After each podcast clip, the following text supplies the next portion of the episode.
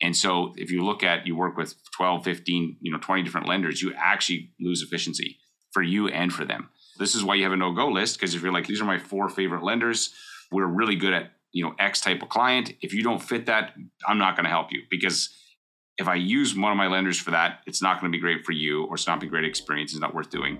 So it's really important if you want to increase efficiency to have fewer lender partners that you go deeper with. And plus, they give you more exceptions, right? Like they're going to give you more love because you're giving them more volume.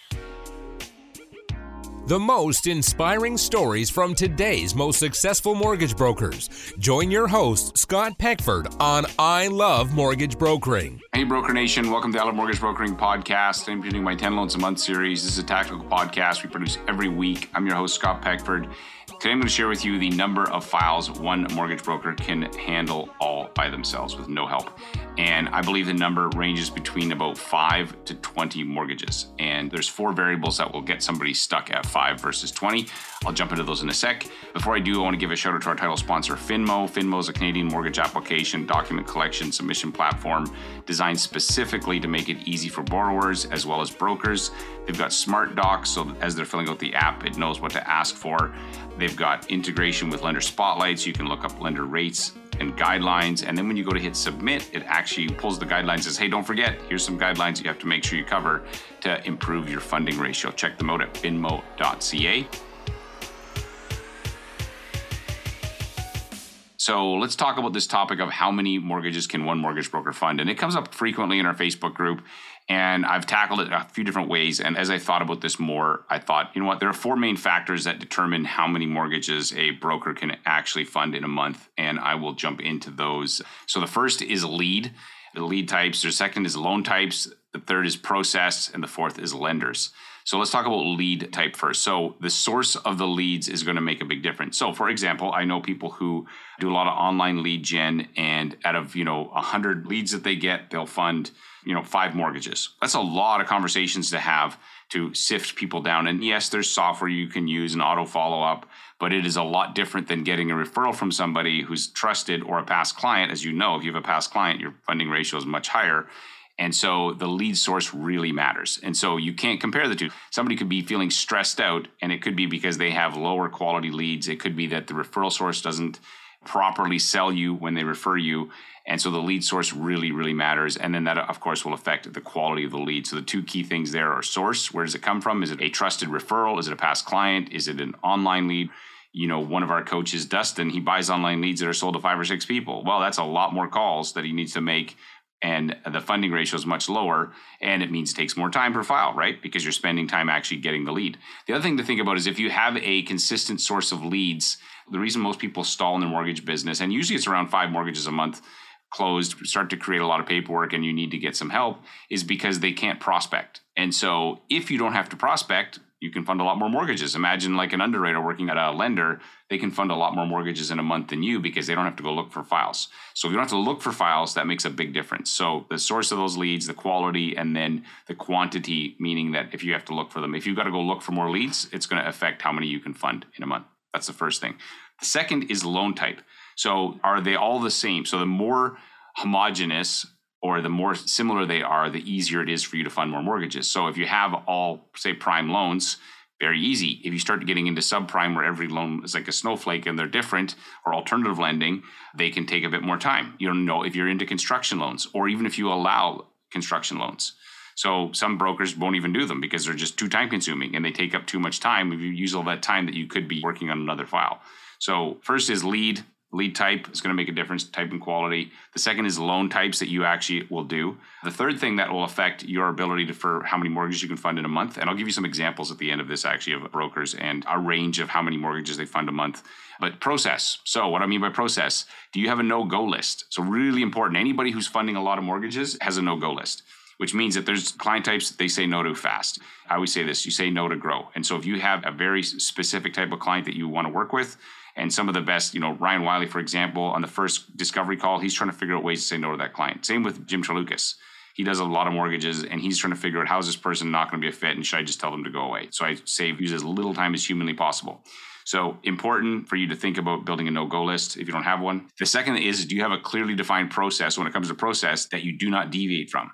So, for example, my business partner, Jules, if you come to her with an offer and she hasn't pre approved you, she's like, I'm not helping you. Like, literally, like, if I haven't pre approved you before, I'm not throwing you into my loan process, creating all kinds of havoc because you didn't want to get pre approved in advance. Sorry, I don't have time to help you. So she doesn't take on those, you know, 911 calls. She's more like a booked appointments only. And so if you have a defined process and then you don't deviate from it, then you're going to be able to fund more loans. A lot of people will, will break their process because they try to make it easy for every client, but makes it really hard for you.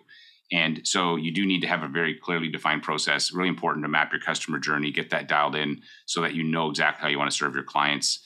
And those are two of the big areas when it comes to process that you need to think about. So having a no-go list and a clearly defined process that you do not deviate from.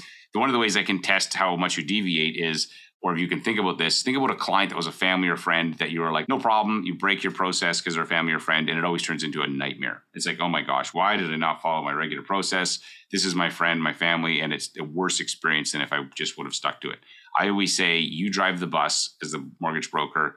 The client can tell you where they want to go. That's excellent. No problem. We'll work together, figure we want to go, but I'm driving. And if you grab the steering wheel, I'm going to let you off the bus immediately. I'm not going to let you drive because if I let the client drive, they will crash the bus and they'll blame you every single time. So, first, leads, remember, lead type and quality is going to make a difference in your number of loans. Loan types. So, if there are lots of types or complex, process, and then lenders. So, how many lenders do you work with, right? Like, and actually, the fewer the better if you want efficiency. So, this may sound counterintuitive. A mortgage broker should have lots of options. Some of the most prolific, productive mortgage brokers if you were actually to look at their book of business, is very highly concentrated in a small number of lenders. Jim Trelukis, for example, who's probably this example of the most efficient mortgage broker that I've ever met, probably 90 some percent of his business will fit within four lenders. That's it. He knows their policies cold. He knows everything about them. It's efficient for him. He's got great relationships with his underwriters on the other side. And so if you look at you work with 12, 15, you know, 20 different lenders, you actually lose efficiency for you and for them. This is why you have a no go list because if you're like, these are my four favorite lenders, we're really good at you know X type of client. If you don't fit that, I'm not going to help you because if I use one of my lenders for that, it's not going to be great for you or it's not be great experience. It's not worth doing. So it's really important if you want to increase efficiency to have fewer lender partners that you go deeper with. And plus they give you more exceptions, right? Like they're going to give you more love because you're giving them more volume. So a couple examples of this. So why can Jim Trelukis fund 250 mortgages a year and it seem like a Superman? It's because does not have to look for leads. He's got a large database, 7,000 past clients. He gets dozens of leads a day reach out to him. He puts a filter in place. Hey, is this somebody I want to work with? I'm going to spend seven minutes with you. If you don't want to follow my process, you're off my bus. I'm letting you go. All of his clients are prime clients. They're not subprime. He's not doing construction stuff. And then he works with a small number of lenders that increases his efficiency so that he can get more done quicker. So most people don't have that business model. Ryan Wiley is another one of our coaches in our 10 loans a month academy. He probably do about 160, 170 mortgages a year. And he's got a no-go list that's like, I think 15 or 20 things on that list. It's like, I'm not doing any of this stuff. And so again, his first call, he'll do 160, 170 files a year. He's got a part-time assistant that works 20 hours a week and he works about 30 hours a week. How does he do it? Is he superhuman? No, he's not. I mean, he's smart dude, no question. But what he does is he says, okay, I'm only going to work with this type of client. I'm going to say no to a lot of clients that I'm not a good fit for.